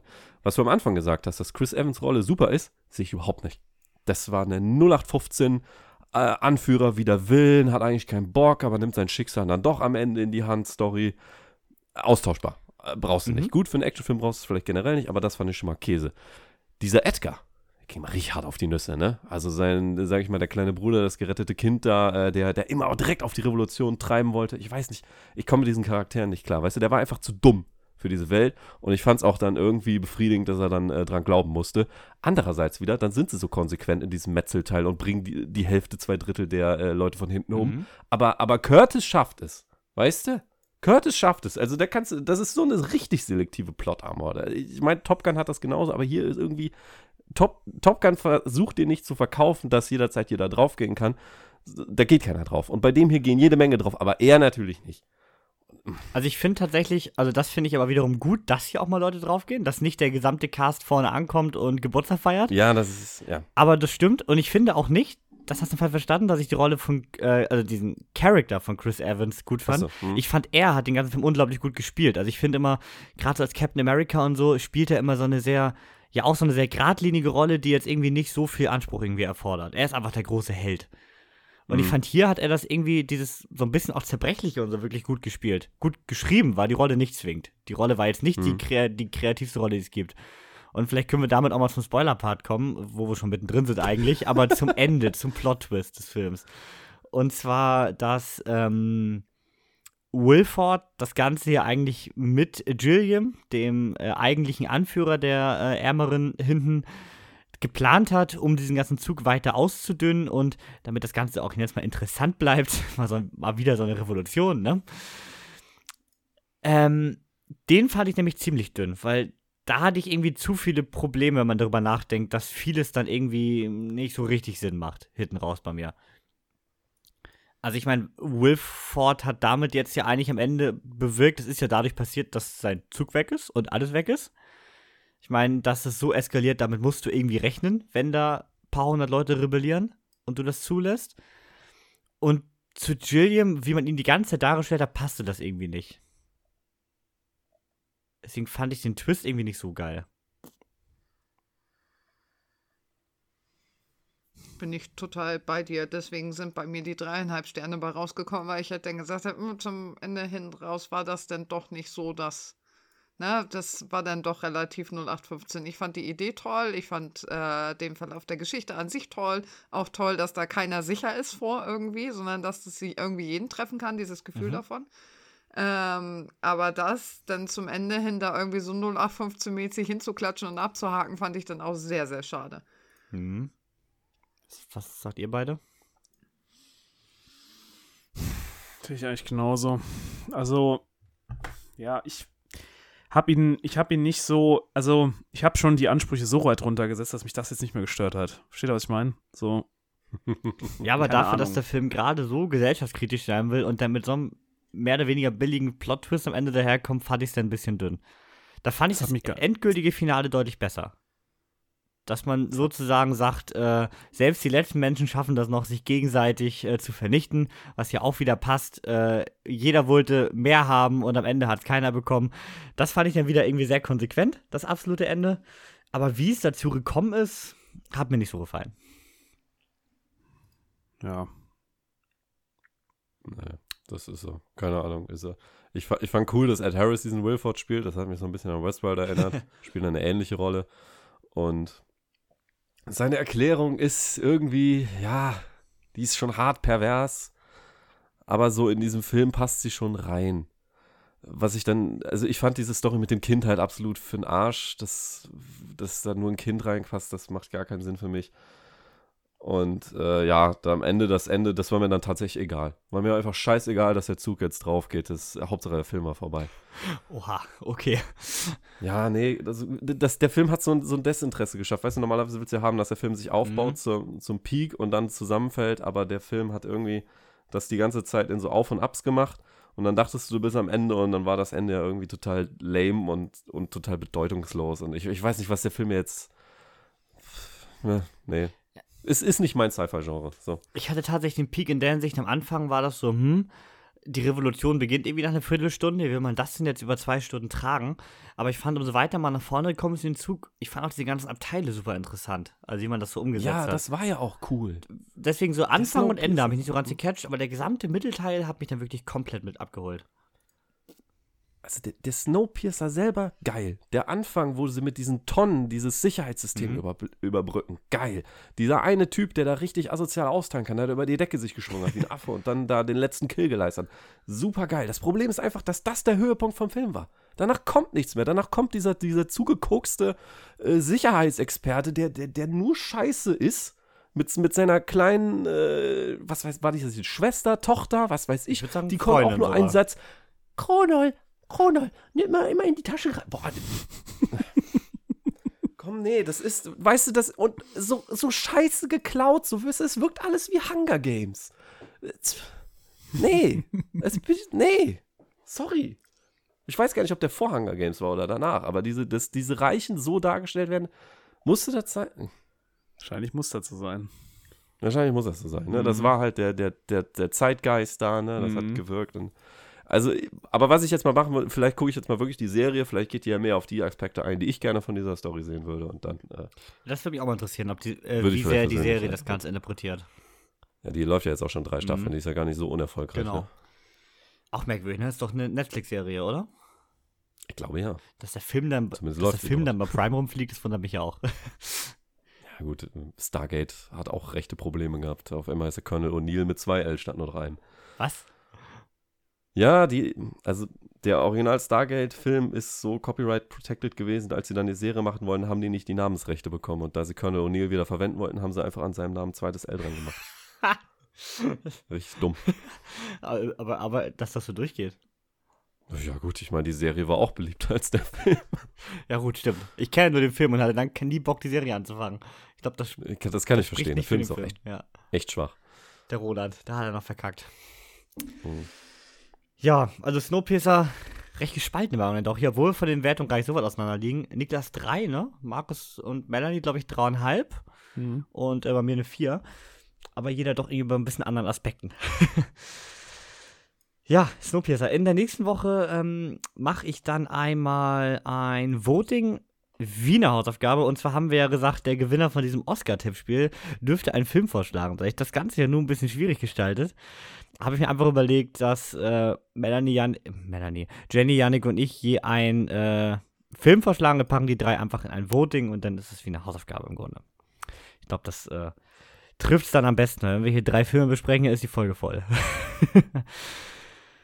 ja, das Voting kommt in der nächsten Woche und das dann in der übernächsten Woche. Die Besprechung zu dem entsprechenden Film. Also, ja, äh, Jenny und Yannick, äh, Filme vorschlagen. Bis Freitag. Jetzt wird ja eigentlich noch The Last of Us kommen, aber ich habe das natürlich noch nicht geschafft, die Serie zu Ende zu gucken, ne? Ich könnte mir jetzt auch bestimmt eine gute denn? Ausrede überlegen dafür. Äh, eigentlich würde ich jetzt ja sagen, ich war ja auch im Urlaub, aber das wart ihr ja auch. Also, hm. Schwierig. Schwierig, ja. Deswegen möchte ich jetzt einfach ganz schnell diesen Part beenden und wir kommen zu den Sneak-Erlebnissen.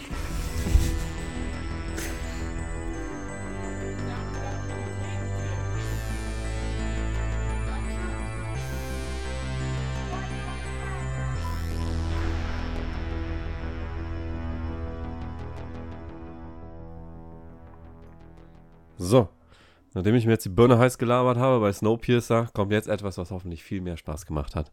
Nämlich Dungeons Dragons Ehre unter Diebe. Diesen Film, auf den ich schon ein bisschen warte, hat der Kevin frech schon mal gesneakt und ich hoffe, der spoilert mir jetzt nicht zu viel oder gibt mir vorher wenigstens ein Zeichen, dass ich die Kopfhörer runternehmen kann. Also bitte, Kevin, the stage is yours. Ja, also am Ende, ne, das ist. Äh nee, Du Dungeons Dragons haben wir, haben wir tatsächlich am Mittwoch gesneakt. Äh, zwei Stunden 15, zwei Stunden 20 irgendwie. Viel zu lang für eine Sneak um 22.15 Uhr. Aber den Film habe ich bis zum Ende unterhalten und ich würde sagen, das ist schon mal ein guter Anfang. Ähm, ja, jeder kennt es wahrscheinlich. Das äh, wohl bekannteste Pen and Paper hat hier nun endlich seine hoffentlich würdige Kinoumsetzung bekommen. Ja, das Ganze, wer das gar nicht kennt, wirklich so eine, so eine Pen and Paper Saga rund um Kobolde, Drachen und was so die Fantasy-Welt noch so hergibt. Und auch das setzt man hier natürlich um. Man hat eine Gruppe von Dieben oder Abenteurern, die verschiedener nicht sein könnten. Habe ich so ein bisschen an die Guardians erinnert vom Spirit so. Und die sind auf der Suche nach einem magischen Relikt und müssen sich natürlich durch ganz viele gefährliche Quests kämpfen, äh, die auch wirklich so questmäßig so ein bisschen dargestellt sind. Das ist ganz cool. Und natürlich gibt es auch ganz böse, böse Widersacher, die da ähm, unterwegs sind. Und ist einfach so ein richtiger Feel-Good-Fantasy-Film, finde ich, der ähm, sehr lustig ist, also hat einen großen Humoranteil. Auch da wieder so ein bisschen an Guardians erinnert. Jeder haut so seine One-Liner raus und ist so ein bisschen, so ein bisschen drüber. Und die Chemie war irgendwie ganz cool zwischen den Charakteren. Und ja, Chris Pine hier in der Hauptrolle, mir richtig gut gefallen. Michelle Rodriguez hier äh, spielt die, die Frau fürs Grobe. Äh, Regent Page ist dabei und ähm, in einer recht großen Rolle tatsächlich Hugh Grant, den ich auch richtig, richtig gut in der Rolle fand. Ich meine, nach den Oscars ist er eh aktuell das Arschloch Nummer 1 in den USA. Die Rolle führt er ja einfach weiter fort. Und ah, also ich mochte ihn richtig gerne. Gerade bei dem Regisseur hätte ich hier wieder so einen richtigen Trash erwartet. Der Film ist von äh, John Davis Daly. Der hat äh, unter anderem Game Night gemacht oder diesen hier äh, Vacation-Film. Hier, wir sind die Griswolds. Also eigentlich ist nicht so für die besten Filme bekannt bisher. Aber ich mochte ihn richtig gern. Der hat einen tollen Humor, nimmt sich null ernst. Ich weiß nicht, ob das vielleicht von manchen Dungeons and Dragons Fans ein bisschen zu wenig ernst genommen ist, würde ich sagen. Aber nimmt sich null ernst, hat einen tollen Humor, die Story ist interessant, hat coole Action-Set-Pieces. Also, äh, mich hat er rundum abgeholt. Ich habe dreieinhalb gegeben. Äh, Für eine vier war der dann doch ein bisschen, ja, wie soll man das sagen? Das Ganze ist natürlich sehr leichtfüßig, sehr locker. Die Story ist jetzt nicht so besonders, sagen wir mal. Also da fehlt irgendwie noch sowas, das den Film so ein bisschen besonderer macht. Aber so ist es halt so ein richtig schöner, gute Laune-Film, den ich mir auch bestimmt mal wieder angucke. Und wo ich echt mich freuen würde, wenn da, äh, es ist echt selten so eigentlich, wenn da eine Fortsetzung kommt und das nochmal, äh, ja, in dieser ganzen Welt nochmal weitergeht. Also den würde ich auf jeden Fall empfehlen. Ich hab Und das richtig hätte ich Bock auf den. Und das hätte ich nie gedacht, weil ich habe nach dem Trailer hier, glaube ich, so im Podcast noch gesagt, das Ding sieht so billig aus, äh, das wird richtig schlecht. Und ja, jetzt war es genau andersrum. Jetzt war 65, wo ich den Trailer gut fand, der Film, den ich billig und schlecht fand. Und Dungeons Dragons hat mich hier komplett äh, abgeholt. So schnell kann das gehen, ne? Wie ein Trailer täuschen können. kommt in zwei Wochen in die Kinos, meine ich. Hat nächste Woche viele Previews, habe ich gesehen. Eigentlich in jedem Kino, was es so gibt. Und in der Woche danach startet das Ganze dann. Du hast, glaube ich, nicht Legend of Vox Machina verfolgt, diese Zei Animations-Zeichentrickserie, ne? Nee. Schade. Ich, hab, Ah, ich hoffe mir einen ähnlichen Humor, deswegen. Äh, Mal kurz am Rande, äh, kann die was? Die ist von den Machern von auch hier Avatar oder so, ne? Das weiß Oder ich gerade so nicht, aus? aber ich feiere die total, zumal das ja die Schauspieler sind, die da irgendwie tatsächlich mal in so einer Dungeons and Dragons Runde zusammensaßen während Corona und das Ganze live gestreamt haben und äh, genau das, was da passiert ist, je nachdem auch wie sie gewürfelt haben und so haben sie in dieser Serie umgesetzt und das ist halt echt Ah. genial. Okay. Also wenn da mal eine Tür nicht geöffnet werden kann oder ein Charakter gegen die Tür rennt und die nicht aufgeht, haben sie halt einfach schlecht gewürfelt. Das ist, es ist ziemlich cool umgesetzt und die, die das gespielt haben, da, die synchronisieren nämlich jetzt ihre Figuren auch. Okay, cool. Ja. Also den, glaube ich, könnte ich euch allen drei wärmstens empfehlen. Der ist auf jeden Fall. Also gerade wenn man halt diese Art von lockerem Humor mag. Wie gesagt, sehr Guardians of the Galaxy. Nicht so von der Art des Humors, aber so von dieser Crew, die sehr ungleich sind. Jeder beleidigt so ein bisschen jeden und hat so seine gewisse Art dazu.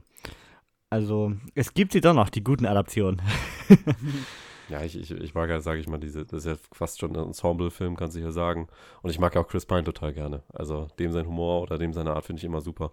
Ja, und dann wärst du auch voll äh, glücklich gemacht, weil er spielt eigentlich wirklich immer wieder sich selbst. Ne? So diese Rolle, die er auch in so einem So Captain Kirk. Captain ne? Kirk so. und auch so ein bisschen Wonder Woman, das ist auch mal gerade im zweiten so ein bisschen herausgeblitzt, diese Mhm. Humorparten, deswegen, äh, da holt er dich ab, denke ich. Auch Michelle Rodriguez fand ich eigentlich ganz gut. Da bin ich ja auch eigentlich nicht Ja. der größte Fan. Äh, auch die passt hier echt gut in den Film. Vielleicht hat sie einfach nur keinen Bock mehr auf Fast and Furious, ne? Vielleicht ist es das. Sie muss irgendwas anderes machen, sie muss da raus. ja, guckt euch den an, auf jeden Fall. Aber nicht um 22.15 Uhr. Ich war um halb zwei im Bett, ey. Das ist, also, das war echt ein bisschen spät. Obwohl, die Alternativen waren ja nicht viel kürzer. Shazam geht ja auch irgendwie 2 Stunden 15 oder so. John Wick geht bald 3 Stunden. Also, alles, was jetzt irgendwie so kommt, ist ja recht lang. Was auch recht lange nicht mehr da war, das ist das Boxoffice. Oh ja. Lange, lange, lange ist es her. Ähm, deswegen Vergleichswerte müssen wir mal schauen. Aber ihr denkt jetzt vielleicht, dass alle Filme neu sind. Das stimmt nicht ganz. Denn wir haben noch ein paar drin, auch wenn sie weit über unserer normaligen 10-Wochen-Regel sind. Wir reden hier von Avatar. Den müssen wir natürlich noch einmal erwähnen. Ich denke mal nicht mehr lange. Denn er hat jetzt sein Ende erreicht, deutlich weniger als ich persönlich gedacht hätte. Er ist jetzt in der 14. Woche bei 2,296, also sagen wir mal 2,3 Milliarden. Und im Vergleich zur 10. Woche, wo er bei 2,21 war, ja, die 80 Millionen, die er da jetzt mehr gemacht hat in äh, ja, vier Wochen. Ja, gut, also ich denke mal, das war es jetzt dann. Also 2,3 Millionen, 3, 3 Milliarden, mein Gott, Millionen. 2,3 Milliarden bleibt da stehen. Ähm, ja, ist schon eine, schon eine Hausnummer, ne? Und bleibt damit auf Platz 3 der erfolgreichsten Filme aller Zeiten. ja, Ne? kann man mal machen. Das ne? würde ich auch sagen. Genauso wie der gestiefelte Kater, jetzt in der 13. Woche.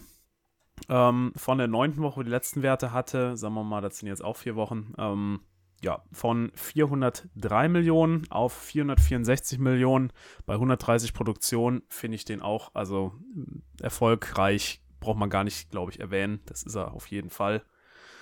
Ja, und das sind auch die Filme, die wir zumeist zuletzt noch drin hatten. Ich glaube, unten kommen noch mal ein paar, aber jetzt kommen wir zu den neuen Filmen, und zwar Creed 3. Jetzt in der dritten Woche, da habe ich mich ein bisschen drüber gewundert, weil der hat 75 Millionen Produktionskosten und steht jetzt schon in der dritten Woche bei 194 Millionen.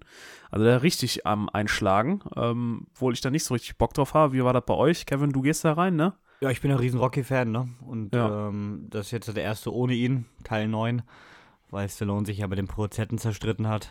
Ja. Aber ähm, Creed 4 äh, ist ja auch, obwohl das eigentlich der Abschluss sein sollte, jetzt wieder im Gespräch natürlich, was auch sonst.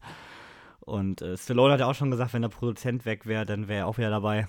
Und ich meine, dass das Ding aber ohne Stallone so einschlägt, das hätte ich äh, tatsächlich nicht gedacht. Ne. Bei den letzten Läuft. beiden war er ja noch als Trainer immerhin dabei. Jetzt äh, nur mit äh, Michael B. Jordan, der das Ganze da äh, carryen muss. Hätte ich nicht gedacht, dass es so rund läuft.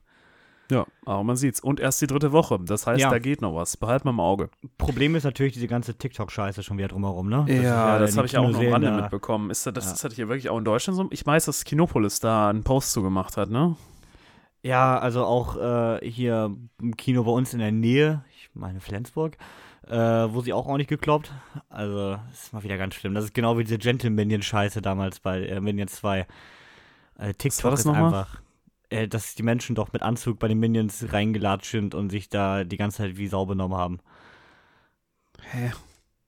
Und das gleiche jetzt bei Creed, dass man halt sich im Kino prügeln soll, bis der Film abgebrochen wird.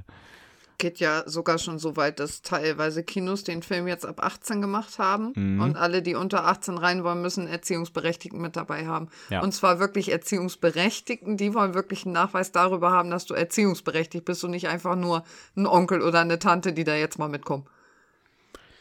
Ja, traurig, ne? Aber wieder so ein. Also- ich, es gibt für mich wenig Positives an TikTok und ich bleibe dabei. Tja. Diese App ver verursacht nur Probleme auf der Welt. Ja, manchen Leuten ist einfach, ist es einfach am, als die Intelligenz verteilt wurde, ist es einfach vorbeigegangen, ne? Das Ja. will man sagen, ja. Ja, man hat es mir ja, der eine hat die Hobbys, der andere hat die, dann soll er bitte zu Hause bleiben, im Keller das machen, das, da habe ich nichts gegen, ne? Aber tut ja immerhin dem Erfolg keinen Abbruch. Also kann man dem Film ja immerhin wünschen, dass es nicht das Problem war. Ja, und auch nicht der Trend für andere Filme setzt, reicht, ne? Ja, Scream, ähm, ist der nächste. Ähm, jetzt in der zweiten Woche noch sehr frisch, ähm, aber trotzdem schon bei 88 Millionen. Ähm, 35 Millionen Produktionskosten hier wieder sehr gering ähm, und somit schon in dem deutlichen Gewinnmargen drin. Und Kevin, du gehst den wann gucken? Ich gucke ihn heute. In, Heute. Komm auf die Uhr, zweieinhalb Stunden. Zweieinhalb Stunden, nur Gas geben, ja. Kommen auch nicht mehr so viele Filme. So, äh, genau in der zweiten Woche auch 65, ähm, der nicht 65 Millionen kostet, sondern 45 Millionen. Ähm, wir gucken den auf jeden Fall noch. Ich hab Bock. Ähm, wenn er auch bald wieder abgesägt wird im Kino, was man jetzt schon hört, äh, müssen wir uns auch beeilen, dass wir ihn noch sehen können. Der Dino-Film mit Adam Driver. Ähm, 26 Millionen hat er in der zweiten Woche bisher eingespielt, also da muss er noch die nochmal genauso viel drauflegen, damit er Gewinn einbringt. Wir geben unser Bestes, Und versprochen. das wird er nicht tun, weil er bei den meisten Kinos die Woche schon wieder rausliegt jetzt, ne? ja, der, der startet halt im schwierigen Bereich hier, ne? Ja, aber der. Ja. So. Ich lasse das jetzt mal. Ja, sagen wir mal nichts zu. Ich wollte gerade sagen, wir schweigen mal lieber. Äh, wo wir nicht drüber schweigen müssen, das ist äh, die drei Fragezeichen. Da hat der Kevin auch nicht drüber geschwiegen, als er seine Meinung zu dem Film gesagt hat. Ähm, äh, ziemlich weit schon fortgeschritten. Wir sind schon in der achten Woche. Ähm, gibt keine Produktionskosten. Ich habe alles durchgesucht, das ganze Internet. Nix. Aber er hat auch nur eingespielt 10,7 Millionen. Für einen deutschen Film war richtig gut. Ja, Für einen Film, der nur meines Wissens richtig Deu im deutschsprachigen Raum gestartet ist, ist das schon wirklich gut. Ja, mal sehen. Also kann man leider wieder nicht ins Verhältnis setzen. Egal. Wir gehen weiter zu einem Film, den man ins Verhältnis setzen kann, und zwar Mumien. Ja.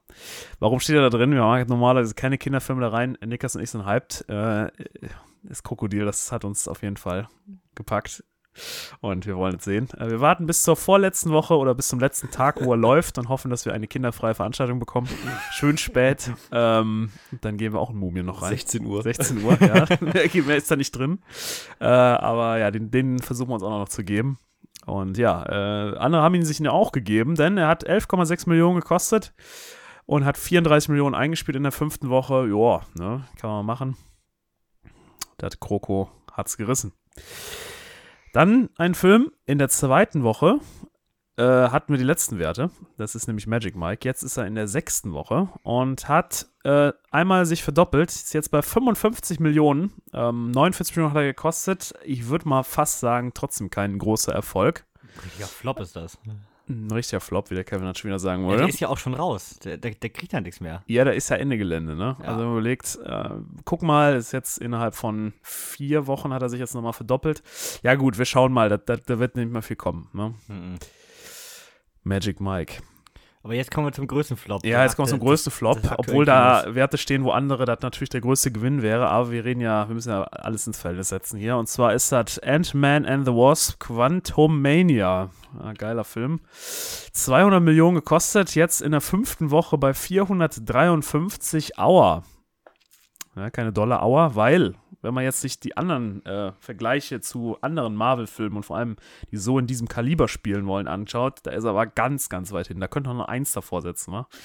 Ist ganz, ganz traurig. Kevin, was sagst du dazu? Ja, es ist einer, ein fast Negativrekord, einer der am schlechtesten äh, laufenden MCU-Filme bisher. Mhm. Und das als großer Start von Phase 5 ist dann natürlich wirklich schwierig, ne? Ja.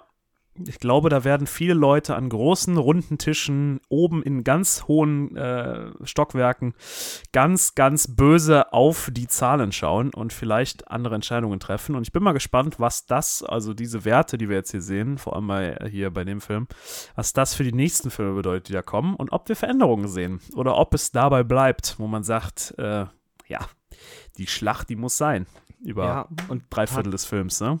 Ja, und ich meine, tatsächlich ähm, haben die anderen beiden Ant-Man 500 und 600 Millionen eingespielt. Ja, das muss ich mir vorstellen, ne? Guck mal an. Und die Ja, waren die viel kleiner von der ganzen. Das, sie die war so klein, genauso wie die Einnahmen, ne? Und wie die Lust der Leute da reinzugehen in den Film. Na gut, wann kommt auf Disney Plus? Ist er schon da? Ne, ne? Lange dauert wahrscheinlich nicht mehr. Nee, die werden den jetzt absägen und dann, ja, Abfahrt, ne? Äh, also, ich habe gerade nochmal nachgelesen, ähm, dass der ja auch extrem eingebrochen ist. Also, da kommt ja aktuell auch kaum noch was. Ne. Wenn man sich hier zur letzten Woche den Vergleich anguckt, das ganze Ding fällt ja komplett. Ja, wir, wir behalten es jetzt im Auge. Wie gesagt, Vergleichswerte kann ich nicht bringen, weil wir haben das letzte Mal die erste Woche drin gehabt mit 116 Millionen. Da war es noch echt gut. Aber allein von der ersten auf die fünfte Woche, ne, wo so viel passieren kann, nur 320, 330 Millionen, das ist ja wirklich traurig, ne? Ja, die können ja nur froh sein, wenn sie ähm, das Ganze jetzt irgendwie retten, dadurch, dass sie als nächstes Jahr Guardians haben, ne? Der wird das Ganze wahrscheinlich nochmal ordentlich rausreißen, wieder fürs MCU. Aber man muss sich schon mal Gedanken über den aktuellen Weg machen. Ja, so langsam zieht das Ganze nicht mehr, ne? Ja. Tja, ist wie es ist. Aber ich traue dem Konzern da nicht hinterher, muss ich ehrlich sagen. Das werden die überleben. Äh, ich meine, es war klar, dass irgendwann das Interesse abflacht, ne? Ja. Das Ganze läuft irgendwie seit 15 Jahren mittlerweile. Über 40 Filme. Dass das irgendwann weniger wird, das war klar. Also irgendwann musste der Punkt kommen. Mit Endgame hatte man den riesen Höhepunkt und ja, es musste langsam bergab gehen. Jetzt ist Schluss. Ja. Ja. Ja, Ja. Box Office, war.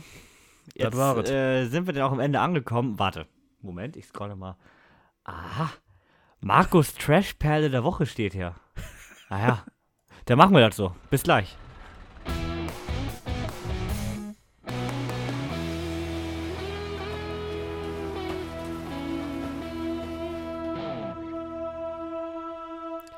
Da sind wir wieder mit der Trash-Perle der Woche. Nachdem es ja Bodyperlen, Tollyperlen und äh, sonst was gab, sind wir wieder zurück zu den Wurzeln gegangen und ähm, im wahrsten Sinne des Wortes, denn wir haben hier vor, vor langer, langer Zeit bereits über den Film Top Gunner gesprochen. Ja, und da das Ding natürlich so ein brechender Erfolg war, natürlich aufgrund unserer Werbung, hat das Studio sich gedacht, da brauchen wir jetzt Top Gunner 2. Und darum soll es jetzt gehen. Also, wenn einer Trash-Filme kennt, dann weiß er, die sind kurzweilig, manchmal besser, manchmal schlechter. Und wenn man da drei Tage hat, also Kurzfilm gesehen, drei Tage hat und dann will man darüber reden, dann ist viel Zeit vergangen. Niklas, wie lange ist es her bei uns? Ein Monat. Ein Monat. Ist auf den Tag genau. Da reichen schon ein paar Stunden, alles gut. Und ja, Melanie hat den gesehen vor wie vielen Stunden? Hm, weiß nicht, ich habe ihn, glaube ich, 20 Uhr angemacht gestern. Genau. Und auch hier hat die Amnesie eingetreten. Aber das heißt ja nicht, dass wir trotzdem uns beste Mühe geben, euch den Film wiederzugeben. Also, Top Gunner 2. Captain, jetzt kommen diese ganz wichtigen Namen, Alex Riley und Major Roberta Benning. Ja, das sind die Elite. Ja, das sind die absoluten Freaks. Die haben es drauf. Ja, und die fliegen in der US Air Force Kampfjets. Niklas, pass auf, wenn ich was Falsches sage, intervenierst du sofort bitte, weil ich habe ganz hohen Anspruch, hier diese wichtige Story korrekt rüberzubringen, okay? Also. Die fliegen regelmäßig, aber jetzt auf einmal erhalten sie den Befehl, eine Linienmaschine auf ihrem Weg von New York nach Santa Domingo Begleitschutz zu geben. Ja, die, sind, die sind dran. Tja, doch was sie nicht wissen ist, dass an Bord dieser vollbesetzten Maschine, ja, bis auf den letzten Platz, haben wir ordentlich ausgebucht. Da sind Bomben. Das ist Bombenstimmung. ja, nur wo sind sie denn? Ja, das ist wieder die Frage. Und, um diese Frage zu beantworten, da haben wir einen richtigen Fachmann an Bord. Und das ist der Air Marshal Tony Wilkes und die Flugbegleiterin Vanessa Jensen. Ja, die suchen und finden. Oder finden auch nicht. Und darum geht es. So. Top Gunner 2. Ich finde den Titel sowas von dreist, ne? Also jetzt mal ganz kurz. Wir hatten ja letztes Mal Top Gunner, ja? Und der heißt jetzt Top Gunner 2 Danger Zone. Und wann ist er rausgekommen? Aha, 2022. Was, also, seht ihr da eine Parallele? Ich sehe, also. Naja, immerhin schwierig. heißt er nicht Top Gunner 2 Maverick. Oh, da hat, da hat der, da hat das rechtliche Team, aber wahrscheinlich die erste Idee hat, Mhm. hat, nee, Leute, hört auf, macht das lieber Danger Zone. ja, also der suggeriert ja hier einen, äh, ja, was haben wir erwartet? Einen vielleicht, keine Ahnung, Trash-Film, der so wie Top Gun Maverick irgendeine Mission hat, wo man so Kampfjets in der Flug, in, weißt du, so irgendwas, so, wir fliegen auf jeden Fall. Ja, gut, der Film natürlich hat natürlich kaum Budget für diese Animation gehabt. Es geht wirklich darum, also wir haben mehr in einem Flugzeug, also mehr, wir haben mehr in einem Linienflugzeug, als wir Kampfjets haben. Ja. Äh, die Kampfjets, die kommen ja am Ende, aber wir wollen ja nicht zu viel vorhersagen. Wir wollen ja sagen, so wie, wie, also ich sag mal so. Für Trash-Filme fand ich die Story jetzt nicht so schlecht, denn wir haben ja einen roten Faden. Und der rote Faden ist, wenn ich mich recht erinnere, irgendwo sind Bomben an Bord. Wir haben einen, einen Marschall, der da versucht, wirklich, der zufällig an Bord ist. Also hätten sie den nicht gehabt, müssen wir Nee, ganz nee, ehrlich nee, mal sagen, der wäre Feierabend gewesen. Ne? Da hätten sie das ganze Ding direkt, komm, direkt sprengen, Abfahrt. Ne? Dieser Typ, durch seine, ähm, durch seine langjährige Erfahrung an der Front und äh, seine Bombenentschärfungsskills, hat er wirklich, also der, der klettert ja in die, wo, der klettert in dieses, in diese Abteil da runter, wie heißt das? Wo die die Koffer. Abteil meinst du? Ja, genau, der klettert ja runter und, und, und äh, ja, der opfert sich ja auch. Also wir haben, wir haben ja, wir haben ja auch Personen, die sterben. Und er ist ein Hauptcharakter, also ich weiß nicht, Niklas, hast du es mittlerweile überwunden? Ich habe jetzt einen Monat ist es jetzt her. Ich kann immer noch nicht ganz glauben, dass er sich da wirklich für die, für die Mission, äh, ja, die Bombe quasi ge ge genommen hat. Er hat ja quasi ja geopfert. Ach so, ja, ja. Und, und, und der Flugzeug ist trotzdem weitergeflogen. Also da ist eine Bombe hochgegangen und er hat mit seinem eigenen Körper hat er so verhindert, dass das ganze Flugzeug mit, nicht mit in die Luft fliegt, ne? Ja, ja, also der Ärmersche war schon cool, ne? Aber der Typ, der die Bomben entschärfen soll, also dieser Taylor Garrett, Ja. der da zufällig an Bord ist, der war, der war, der war nicht cool. Fandst du nicht so cool. Der weiß nicht, keine Ahnung. Der war noch Fachmann, ein richtiger Fachmann. Der, der war halt Fachmann und der war, der war ja sehr zufällig da, ne? Und er hat ja auch diesen einen Typen auf seinem Platz. Ach, ich also, das Problem ist die Charaktere, ne? Die sind halt so absolut austauschbar. Du hast die Flugbegleiter, du hast den Air Marshal und du hast diesen Garrett. Und dann hast du noch zwei Kampfpiloten am Anfang, am Anfang des Films kommen zwei Kampfpiloten. Einer von denen wird abgeschossen. Und dann kommt diese ganz andere Story mit dem FBI und den Bomben und dann müssen sie erstmal rausfinden, wo ist die Bombe und dann lösen sie so ein paar äh, Escape Room Rätsel und äh, finden raus, äh, ist auf Flug 2191 äh, von New York nach Santa Domingo. Und ja, natürlich ist da zufällig der Ex-Militärbombendspezialist an Bord. Und natürlich ist der dreist genug, um sich mit dem Personal auseinanderzusetzen und beim Entschärfen der Bombe zu helfen oder zumindest beim Suchen. Das, Ihr dürft Warum nicht lassen wir den vergessen, sterben? der eine vom FBI, der hat ja studiert, ne? Hat man ja. Ah, der hat Ja, studiert. beim Sturm, Ja. als dieser eine angeschossene Typ da irgendwie noch meinte, hier so ein Zitat zu bringen und der andere da meinte, ja, ich weiß, woher das kommt. Und ich weiß, Ah, ja, was das genau, heißen genau, soll. das Da war ich dann nämlich raus. das Hä? war da, ja, genau. Wo war das Dante? Nee, auf was haben die Ja, ich glaube, bezogen? das war Dante. Ach, Auf Dante, Ja. ne? Ja. Und deswegen wusste er ganz genau, was jetzt passiert und wo sich da was auch immer befinden soll und was der Plan ist. ja, siehst du mal, ein Schülerreferat regelt und äh, du kannst einen Flug retten. Markus, weißt du denn noch, wie es weiterging? ich bin gerade dran. Ich habe ich hab gerade wieder Lücken aufgeworfen. Da war ich, ich habe wirklich, also das ist so wirklich typisch, was bleibt dir so in Erinnerung? Das habe ich gerade versucht und da dachte ich, oh Moment, stimmt. Da war ja noch die Bodeneinheit. aber, aber weil ich, ich, komm, wollen wir mal zu dem Part gehen, den ich am geilsten fand? Ja, komm, bitte. Was sind denn das bitte für geile? Gut, wir haben es ja viermal gesehen, die Szene. Da erinnere ich mich noch, dass wir dieselben Szene viermal gesehen haben. Ja, haben sie so einmal, einmal animiert, einmal und dann wir bringen die am Anfang des Films, in der Mitte und noch zweimal am Ende äh, diese AI-gesteuerten Kampfjets. Hör mal, das Mhm. hat Top Gun aber nicht gehabt. Nee, ja, Top Gun nicht gehabt. Haben sie sich ja haben sie leider nicht erklärt, wie es funktioniert hat. Haben sah nur kurz cool am Blinken aus und also, ne, wir haben ja in Top Gun, jetzt wollen wir mal die Parallelen ziehen, ja. Wir haben ja auch dieses Drohnenprogramm von dem Marshall, ja, wo ja die, wo Top Gun ja, also der Tom Cruise wird ja abgezogen bald, und das gibt ja ganz mehr Top Gun wird es nicht mehr geben, das ganze Budget wird geholt und das wird jetzt in dieses Drohnenprogramm gesteckt, ja. Und ich glaube, das soll so vielleicht die Zukunft darstellen. Vielleicht ist das ja schon die Zukunft. Ne? Vielleicht ist ja das Geld schon in das Drohnenprogramm geflossen und wir haben jetzt schon diese AI-gesteuerten Kampfjets. Ja? Ich, ich weiß es nicht. Ne? Danger Zone. Vielleicht ist das Top Gun 3 eigentlich. Vielleicht aber Ja, auch nicht. Vielleicht ist einfach Da nur fragst- schlecht animierte Scheiße mit irgendwelchen, die keinen Sinn ergibt. Ich habe ich hab, mich- also ich fand das, ich fand genau das wäre das Interessante gewesen. Und da haben sie wieder kein Geld für gehabt. Ich merke das, Asylum, wo ihr mich verarschen wollt, wo ihr es wieder rauszieht, wo ihr mir wieder irgendwelche bekloppten, durchdrehenden Passagiere zeigt und eigentlich draußen die Post abgeht, ja. Draußen, da ist das Interessante. Nein, ihr zeigt mir wieder diese Idioten, diese, diese minder bemittelten Schauspieler, die ihr da von der Gosse aufgesammelt habt. Die zeigt ihr mir wieder, wie lang ging dieser Scheißfilm? Eine Stunde Sehr lang. 26. 86 Die Minuten, zeigt er ja. mir wieder. Aber das zeigt er mir nicht. Und viermal dasselbe. Dreist. Weißt du, was ich spannend finde, dass diese ganze KI-Story da reingeflochten wurde? Als ob die. Ich meine, die haben ja festgestellt, dass Top Gun nicht rauskam und haben dann gesagt, okay, aber wenn der dann endlich rauskommt, müssen wir einen zweiten Teil machen. Aber wir müssen ja auch irgendwie einen Bezug zu dieser Story haben. Ich habe so das Gefühl, die haben in Top Gun gesessen, so die ersten fünf Minuten geguckt, und bis das Wort Drone Ranger gefallen ist Ja. und sein Okay, Drohnenprogramm. Abfahrt. und dann ist der Typ aus dem Kino raus und hat gesagt, yo Leute, ich habe die Story. Du hast ja noch sicher hat zu Ende geguckt. mitbekommen, Ja, worum ja. es im Rest des Films ging. Ne?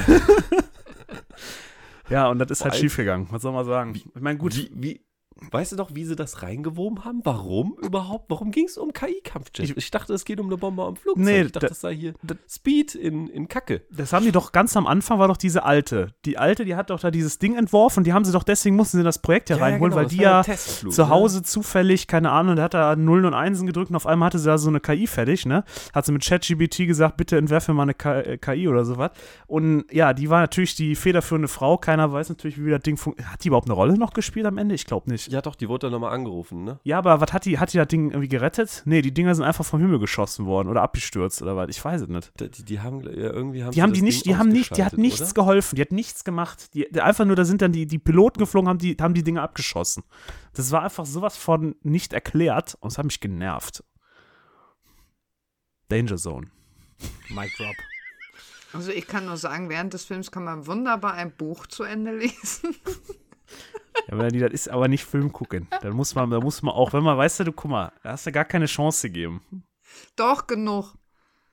Genug. Ausreichend. Zehn er war stets Minuten. bemüht dafür. Er hat eine Teilnahmeurkunde von einem halben Stern von mir bekommen. Dabei sein ist alles. ja, also liebes Asylum-Team, vielleicht noch mal ein Appell an euch. Guck mal, Dinos, ja. ja. Echsen, ja. Und Megatron versus äh, Pantorix, Saurus Rex, ja. Top Gunner, Danger Zone, nein. Ja, damit, das war's von mir. Dankeschön. Das war das Wort zum Sonntag. Ja, dann hoffen wir doch mal, dass unser Film für die nächste Woche besser wird. Denn das ist auch ein ordentlicher Actionfilm, der ist aber nicht von Asylum. Der ist ähm, mit Keanu Reeves und heißt John Wick Chapter 4. Geht 170 Minuten. Und also wenn der Melanie nur einen halben Stern kriegt und sie nebenbei liest, dann gibt es aber Ärger. Da kann ich nicht nebenbei lesen. Ich gucke ihn im Kino, versprochen. So, Naja, das war das ganz sich ja Da habe ich kein Buch dabei. Die Leselampe gibt's. Leselampe, genau. Buch dabei. Ja, weil die Action-Szenen sind ja auch immer die gleichen, da kann man nebenbei lieber lesen. Du willst ja die Story mitkriegen. Ja, deswegen, also in der nächsten Woche geht es hier um John Wick äh, Chapter 4. Ich bin richtig heiß auf das Ding. Wir gucken das Ding im IMAX und äh, ich habe richtig Bock. Wird richtig gut. Und bis dahin würde ich sagen, äh, habt eine schöne Woche, guckt ordentlich Filme. Danke euch hier für den Sonntag. Und bis zum nächsten Mal, ne? Ja, Haut rein. hau da rein. Tschüss. tschüss. Tschüss. Ciao.